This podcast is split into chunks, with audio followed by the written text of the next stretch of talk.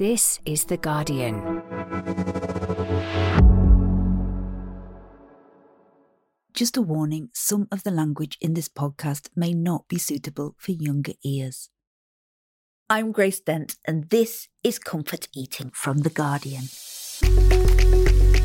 A podcast where we pay homage to the lesser celebrated foods in life. Because even as a restaurant critic, I believe the food that matters most is often that snack you cobble together when you're curled up on the sofa.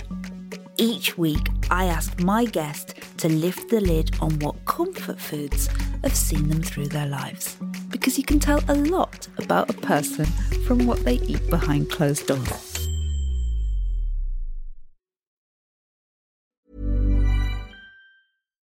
Here's a cool fact.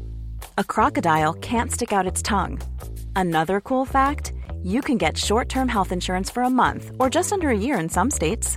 United Healthcare short-term insurance plans are designed for people who are between jobs, coming off their parents' plan, or turning a side hustle into a full-time gig.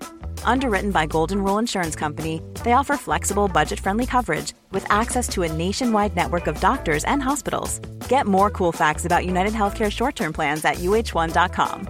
Finding your perfect home was hard. But thanks to Burrow, furnishing it has never been easier. Burrow's easy-to-assemble modular sofas and sectionals are made from premium, durable materials, including stain and scratch-resistant fabrics. So they're not just comfortable and stylish, they're built to last. Plus, every single Burrow order ships free right to your door. Right now, get fifteen percent off your first order at burrow.com slash ACAST. That's fifteen percent off at burrow.com slash ACAST.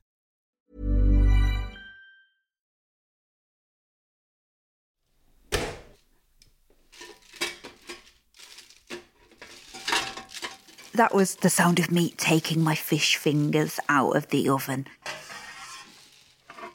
Okay, I have to tell you, we were meant to be recording this podcast in my kitchen, but after months and months of work, it's still absolutely full of builders. In fact, I think they've moved in now. And so my colleague, Nicole, has kindly offered up hers. And to say thank you, I'm going to be making us a luxurious lunch. It's a stack of fish fingers dipped in what I like to call squeezable sunshine salad cream with a side of bread and butter.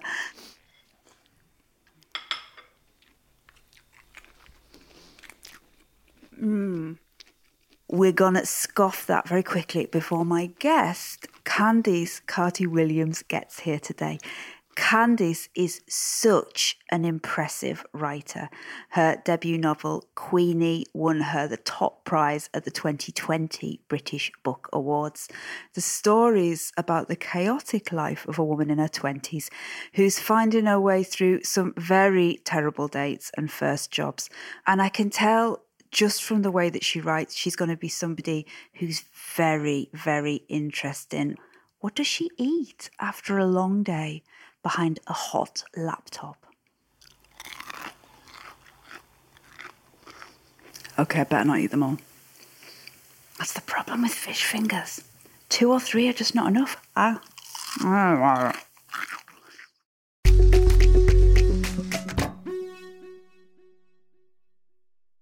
Candice Carty-Williams, welcome to Comfort Eating. Thank you so much for having me. So this isn't my kitchen. I wish it was. I wish I could pass it off as my kitchen. It's beautiful, isn't it? It's a really nice kitchen. It's a really nice kitchen. I like all the plants. We can pretend it's yours.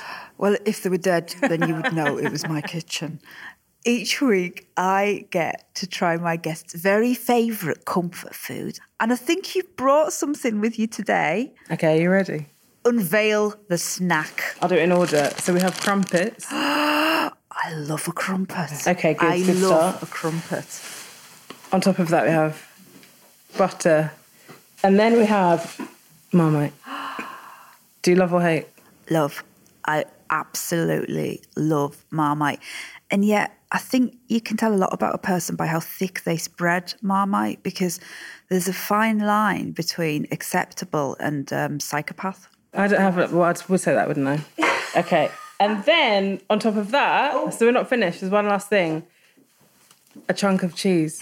And I'm noticing it's a cathedral city cheese. I tell you what, as well, it's a small one because I can't get through a block of cheese. Because I'm such an immediate eater that if I open a block of cheese, then I just won't ever go back to it. It's a baby cheese. It's a baby cheese. Okay, right. Okay. Right, I'm gonna do I'm gonna do lots of hand washing. Are you somebody you like to have clean hands when you're working? Yeah. Clean hands for everything. This is my Jamaican grandmother in me. And so twenty seconds obviously now. There you go. Um, which I've been counting in my head. But also up the running water, so it's the, oh no, I'm special. So you were washing hands well before. Oh, well, well before. before the trend. Do you know what? I was like, this is awful. Obviously, you know, just having like a global pandemic is like a terrible thing. But I was like, everyone's got up with my standards of cleaning now, which is great. So I've got the crumpets out now. I think that looks really good. That's absolutely perfect. Thank it's you. Soft, it's squishy, but it's still just. It's got colour, it's brown, it's slightly burned, and that's how it's meant to be. Thank you very much. The test will be, will the butter well. melt when it goes on? I mean, the butter, because it's such a hot day, the butter is already melting as it goes on, but that's a good thing. Look at that. Beautiful. Okay, so what's the marmite now? I feel like that is a good amount. And then I'm going to put the cheese on top of that. Why are you laughing? I don't understand why you're laughing. I don't even put it in the grill. I just have it like that. And then it's up to you as the eater to make sure you get enough cheese in each mouthful. So the cheese is just put on top. And, yeah. Uh, I mean, it reminds me of, you know, Trafalgar Square? Yeah. You know, the plinths. Oh, my God. You okay. Know, it feels like yes. You put some art on top of the fourth plinth. Yeah. When would you eat this? Mm, I would eat this. In the evening, when maybe I haven't eaten all day, because it's like my brain says, how can you get inside your mouth a really nice thing that's like going to give you everything you've wanted in the day? And then I move on to sweet, but I would really take my time with these. So it's not a writing snack? No, I can't eat when I'm writing. I don't eat anything because it's a distraction. Anything apart from water is a distraction, but I listen to music pretty loudly. I listen to lots of grime. And I listen to lots of U K rap. I think I have to have, like, multiple streams of thought in my head at all time. Is this late at night? All the time. I hate writing in the daytime. So I'm usually asleep until about nine p.m. If we shared a flat, we'd just, like, never see each other. Are you an early riser? Oh, yeah. If I can be up at five o'clock. Oh, my gosh. I'll have my coffee and then I'll start. And then I like to be in bed early. We could literally never see each other at all.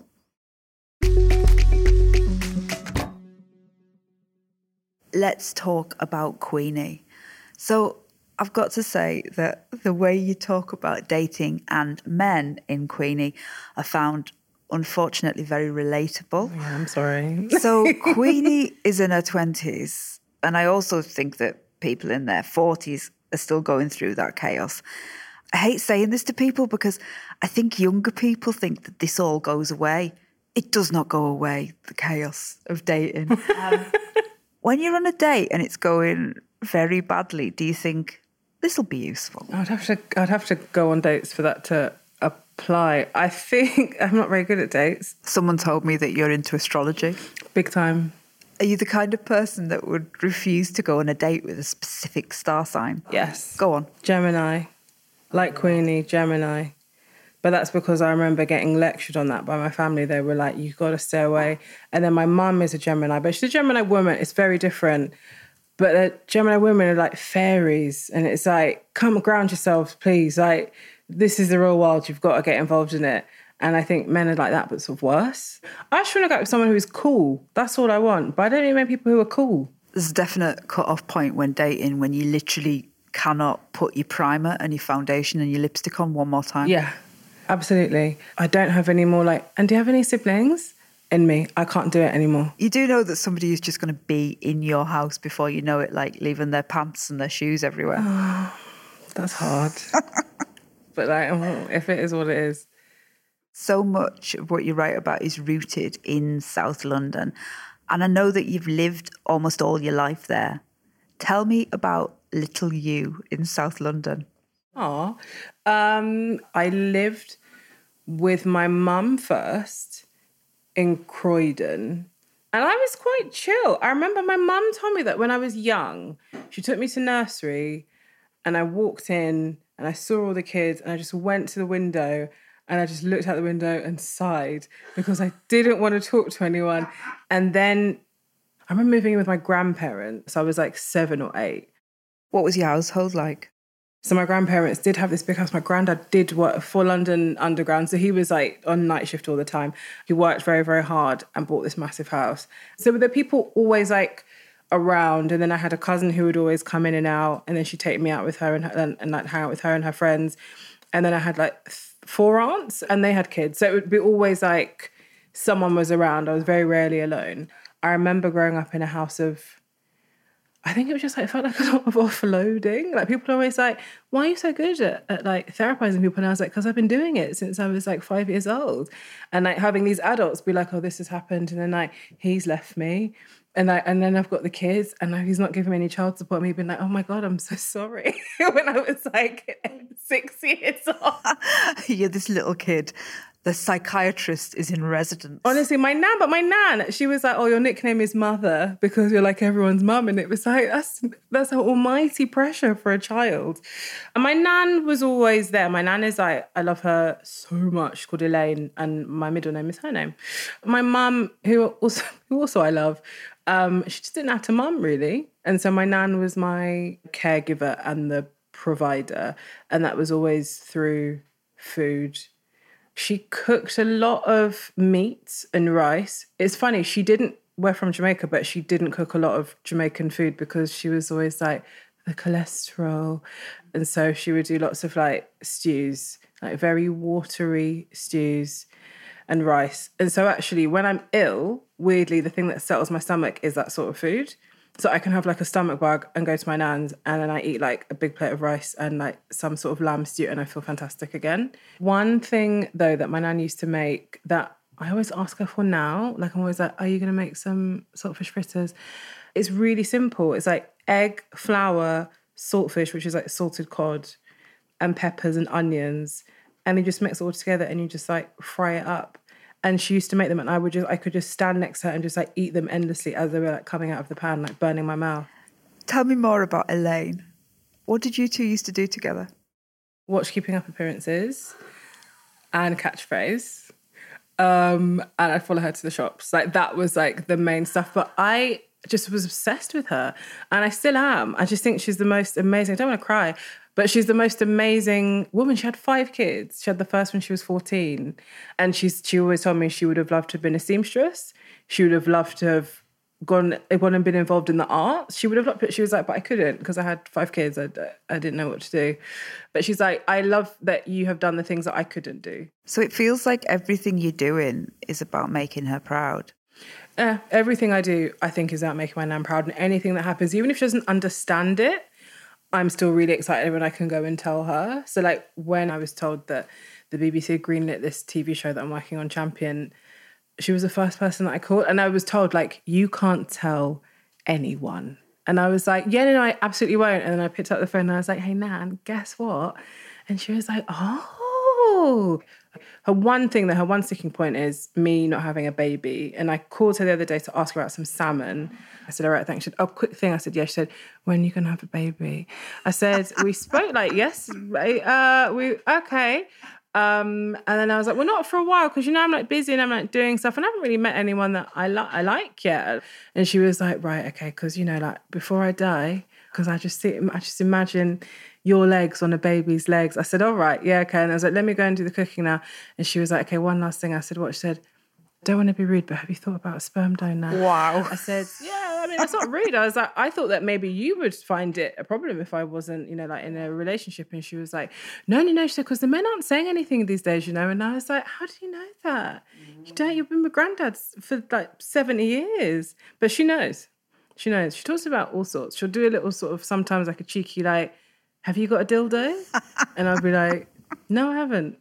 But it's not a test. She's just like, she just wants to know this stuff. She's cool.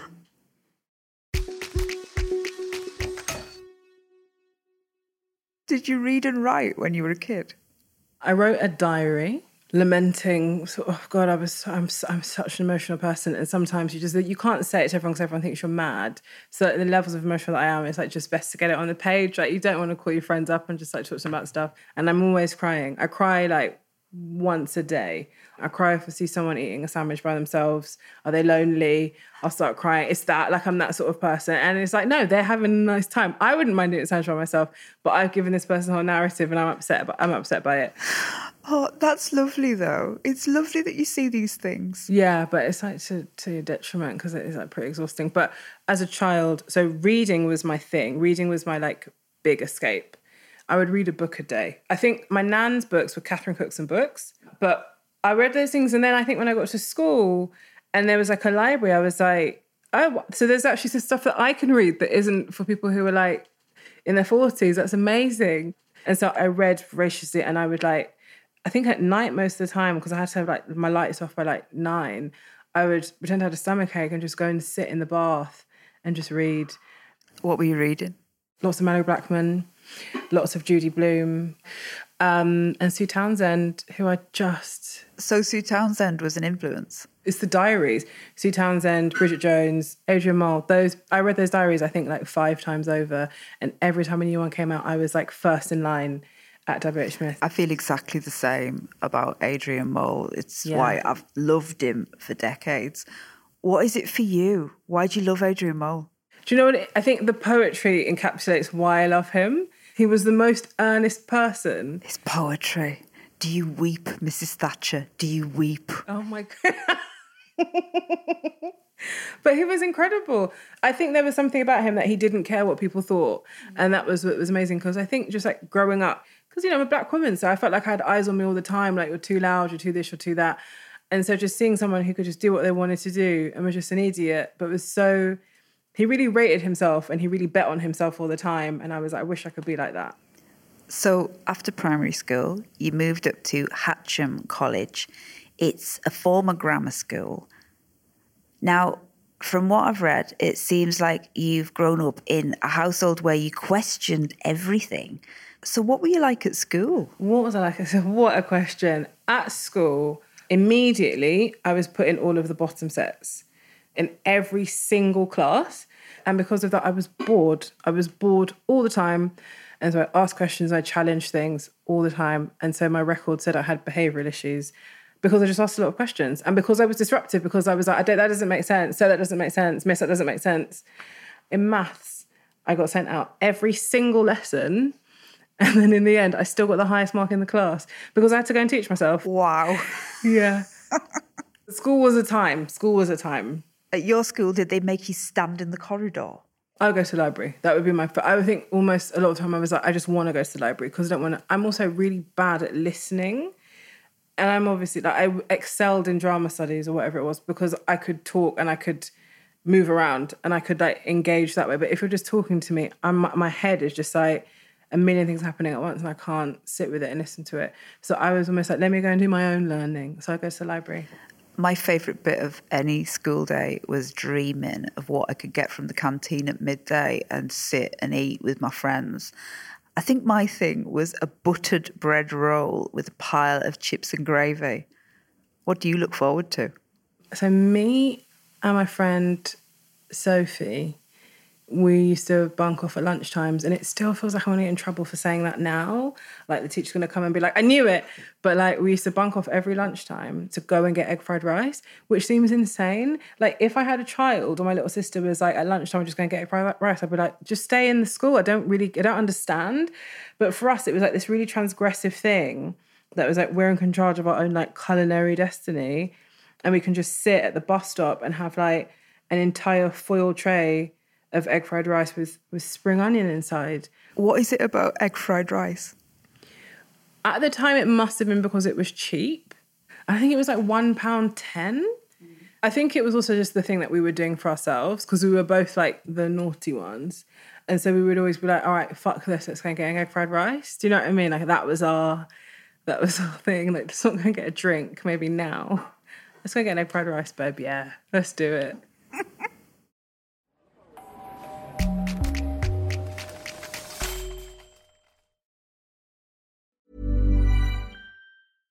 Finding your perfect home was hard, but thanks to Burrow, furnishing it has never been easier. Burrow's easy-to-assemble modular sofas and sectionals are made from premium, durable materials, including stain and scratch-resistant fabrics. So they're not just comfortable and stylish, they're built to last. Plus, every single Burrow order ships free right to your door. Right now, get fifteen percent off your first order at burrow.com slash ACAST. That's fifteen percent off at burrow.com slash ACAST. Join us today during the Jeep Celebration event. Right now, get twenty percent below M S R P for an average of fifteen thousand one hundred seventy-eight dollars under M S R P on the purchase of a twenty twenty-three Jeep Grand Cherokee Overland four by E or Summit four by E. Not compatible with lease offers or with any other consumer incentive offers. fifteen thousand one hundred seventy-eight dollars average based on twenty percent below average M S R P from all twenty twenty-three Grand Cherokee Overland four by E and Summit four by E models in dealer stock. Residency restrictions apply. Take retail delivery from dealer stock by four one. Jeep is a registered trademark.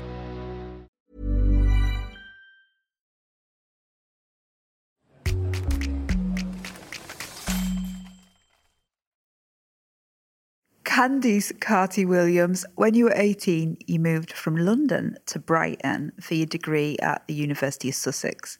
And you'd come from a big family, everybody in and out of people's houses, always gossiping. And then you go to a campus by the seaside and suddenly you're living by yourself. So how'd you start making friends? Food. Uh, it was honestly food, and it was also leaving my door open. So that was like the first thing. I moved in and I was like, because I'm quite a shy person, it takes me a while to be like, hello, I can trust you. But I remember just being like, but it's like eat or be eaten, do you know what I mean? Like you got to just like jump in the pool. So I remember my room was on the corner, and so I would prop open my door with like my school tie. For some reason, I brought my school tie. I'm a big nostalgia person, obviously, so I brought like every single thing with me. And then like, yeah, that would just be like the base for everyone to like hang out. And it was opposite the kitchen, so that helped. And then we did, we started obviously in Come Dine With Me, which was like really, oh God, you know, it's like classic. Or Come Dine With Me, I always find when you do it amongst your friends, it starts off as a joke, but very, very quickly, it gets very competitive. Yeah, completely. Like, as I wouldn't do it now because I think I'd be quite, like, I think things would turn quite nasty. So it's like, let's just keep it as though I have a dinner party and that's it. Nothing's at stake. But I would make vegetable lasagna because this was where I'd grown up in a house of, like, meat eaters that had never been questioned. But then uni was like, there, was, there were a lot of vegetarians. And I was like, oh, right, interesting. Okay. And then I really panicked. I was like, how do I look after everyone? How do I look after myself and them? Um, and so recognising that people were just like, I'm away from home and I don't know who to talk to or like what to do. My parents aren't here. And just so people, I don't like people being lonely. That's because you're mom. Yeah, basically. That's you from when you were eight. So you're making a big vegetable lasagna to share? Exactly. So what goes into the actual sauce? You would buy the sauce. It was a jar of sauce because at that point in my life I was like, to go back to my nan, she's very much like, you're not cooking, I'm cooking. So you just sit back and relax. And it's like sort of gun to your head, sit back and relax. And she likes to cook. Like that's her way of being like, I'm looking after you, I'm nurturing you. And so like cooking was something that I think I was maybe starting at uni for myself. And that was, so I was just like, the components are like a jar of sauce, a jar of white sauce, some vegetables, sweet corn, courgette. And sweet corn was always something people were like, oh, sweet corn. And I was yeah. like, mm-hmm, sweet corn. You were doing a media studies degree. What kind of career were you dreaming of? I did media studies because I was told you're not going to get into university if you try and apply to do English. And I remember being devastated because I was like, I love English. It's where I feel happiest. Like, I can dissect stuff in media studies, that's cool. Like, I can watch a film and be like, oh, I can see what happened there. But English was where I remember doing Wuthering Heights and being like, this is the most incredible thing I've ever read. I mean, it sounds really silly, but, like, Heathcliff was, like, such an isolated character. And the way he was described, I remember feeling some sort of affinity to him and being like, he's described as, like, dark-haired, dark-skinned. And I'd be like, also, all the stuff that I was reading and all the stuff that we were looking at, everyone was white. So I was like, oh, this person who is not white, that's someone that I can feel a kinship to. He was different. He'd come from somewhere else.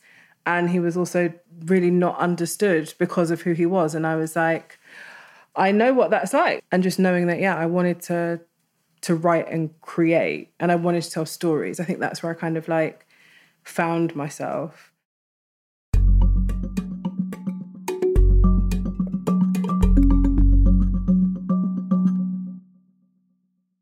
After uni, you worked in journalism for a while, including at The Guardian. And after that, you made the switch to publishing in twenty sixteen. You decided to give writing a proper go, and you were selected from among hundreds of applicants to take part in a writing retreat being offered by the novelist Jojo Moyes. Yeah. At a home in Suffolk. And in that week, you wrote forty thousand words, and that would become the first draft of Queenie. Yeah. What was it about being there that suddenly dragged that out of you? I mean, that's the dream. I mean, amazingly, the first day she got there, she wasn't there. Her husband let me in. Her husband, like, met me outside the house. He was holding a loaf of freshly baked bread. And I was like, okay, this is is this is the countryside? Because, like, I wasn't a countryside person at all. And so I got there and I was like, hello, I'm Candice. And he was like, no, I know. And then I was like, what's that bread for? And he was like, it's for you. And I was like, why? Because I just didn't... I think just understanding, like, niceness and kindness, it always feels and felt like something I had to be, like, working for. You had to, like, I haven't, like, my family and my family, but it always felt like it was sort of a bit like transactional. So when this man was there with this loaf of bread and it was for me, I was like, I don't know what to do. And I brought, like, whatever food I'd had in my flat, in my tiny little horrible pseudo flat in Streatham, and I went in the in the little kitchen of the cottage. And I, he was like, yeah, just have a look, and if there's anything you don't like, and they, they, they, he was saying things like, if there's stuff you don't like, tell us and we'll replace it. And I was like... Do you think all this beautiful, luxurious food, all this plenty, do you think that powered you on to write?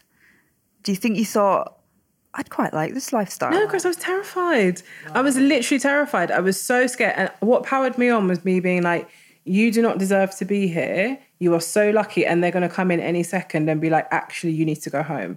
And so I was like, write as much as you can, as quickly as you can, because this bubble's going to burst and they're going to be like, actually, we don't know why you're here, get out. I think I got there on, like, maybe the Monday, met Jojo on the Tuesday, and she had a, we had a chat, and it was like, you know, she was really, she was really emotional. We both started crying, and she was like, I just have to do the right thing. Like, why would I have this and not, like, help anyone who needs it? And I was like, well, lots of people don't do that. And so I sat down with, like, her family, like her husband and her kids, and we all ate and just chatted. But yeah, I remember, and that was, I think, the after, like, five days of being there, that was when I was like, oh yeah, they're not going to send you home. The whole setup of just being in this place and, like, being catered for and looked after, it was really overwhelming. Queenie was published in twenty nineteen. You had four different publishers fighting to get it.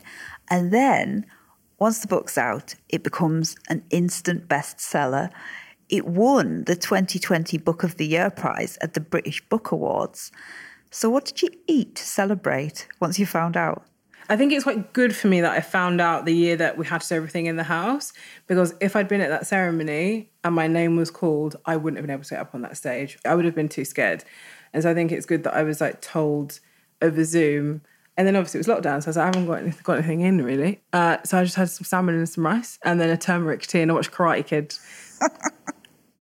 So if you'd have won that prize in person, you don't actually think you'd have been able to go and stand on stage and give your speech? No. But if I told you that I was not going to get on that stage for that type of big prize, as mum, as big mum energy, what would you say to me? I'd be like, yes, you are. Oh, you absolutely are. You absolutely are. Why does Queenie resonate with so many people? I think because the experiences are so universal, and I think that's the case, it's the case because I listen. I spend all my time listening to people. I really care about people's experiences. I really care. And I think, you know, there are good people who have bad things happen to them and bad people who get really, you know, have really have a really good time. Um, and I think I'm so obsessed with what people's stories are in that.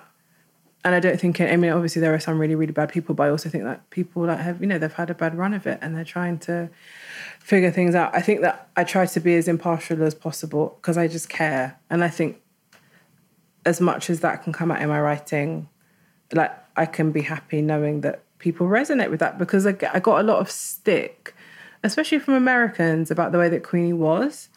Um, she's messy, she's a slut, she's a whore, she's disgusting.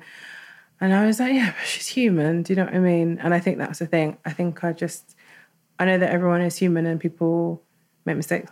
And I try to try to capture that. There's always a part when you write in any book when the publisher reminds you that you need to dedicate it to somebody, and it's a really personal thing.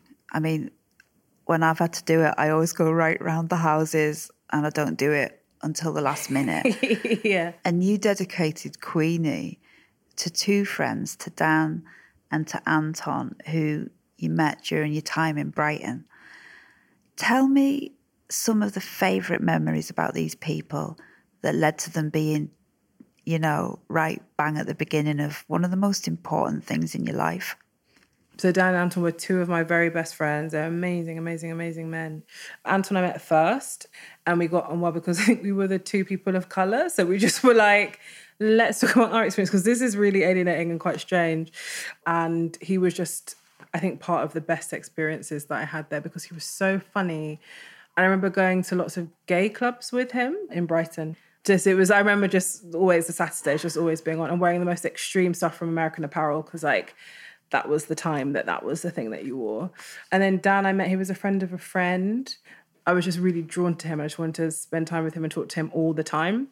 And when I wasn't very well, I left university and then had panic attacks all the time. And this went on for, I think, two and a half years.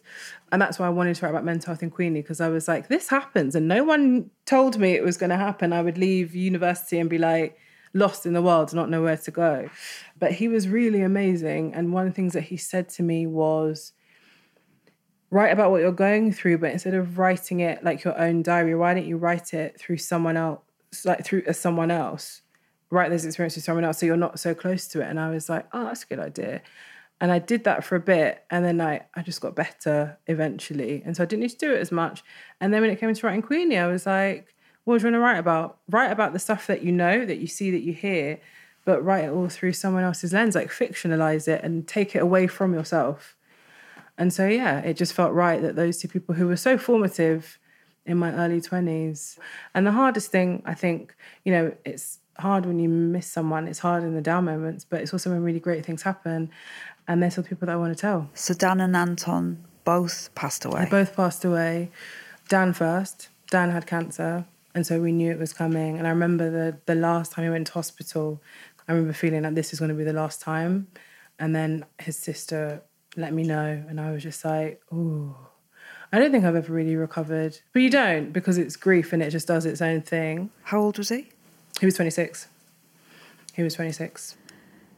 Um, I remember he could always laugh about things. I remember him saying to me, like, Candice, my family are fucking Irish and this is a type of cancer found in like Nigerian men over forty. Like, how unlucky can you get? And I was like, babe, I haven't got an answer.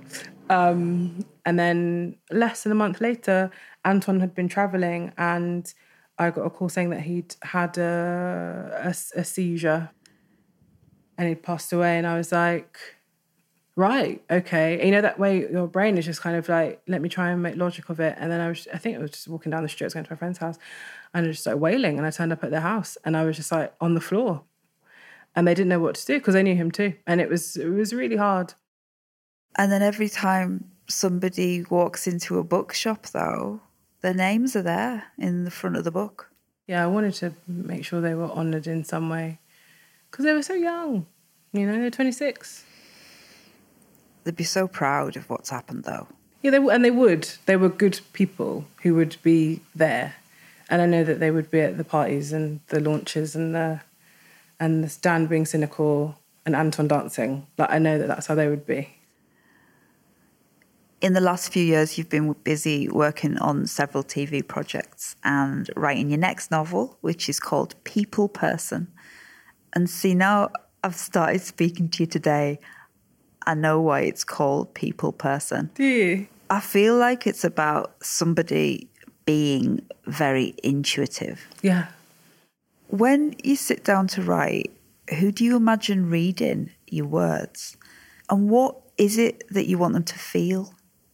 It's funny, when I wrote Queenie, I just imagined myself reading it because I was like, what would you need if you were in your mid-twenties? Which I was. So I basically wrote the thing that I was like, this is going to be your companion. Like Dan had said, write about the things that are happening around you, but don't write it as you.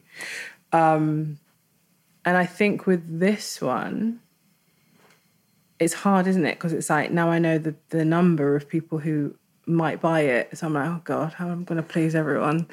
Um, but I don't know. I try not to think about anyone. I just think I try to get to the heart of the thing I'm talking about. And if you resonate with it, then you do.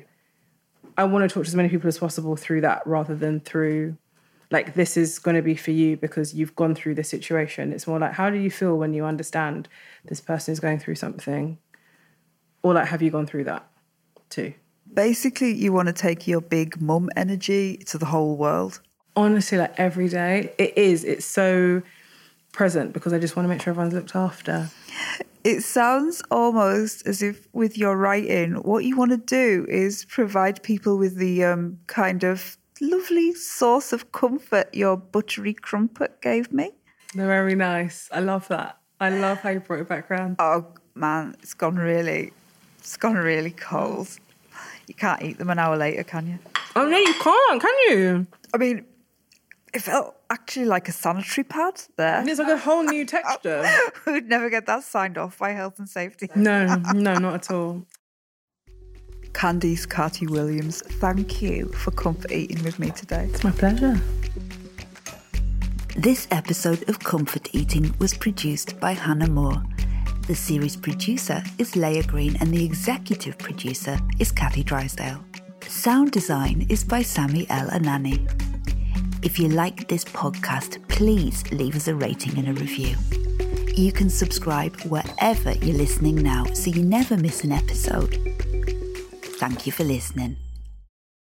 This is The Guardian.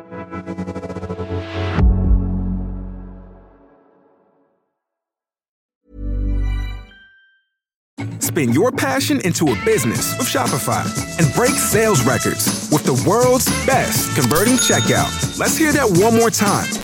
The world's best converting checkout. Shopify's legendary checkout makes it easier for customers to shop on your website, across social media, and everywhere in between. Now that's music to your ears. Any way you spin it, you can be a smash hit with Shopify. Start your dollar a month trial today at shopify dot com slash records.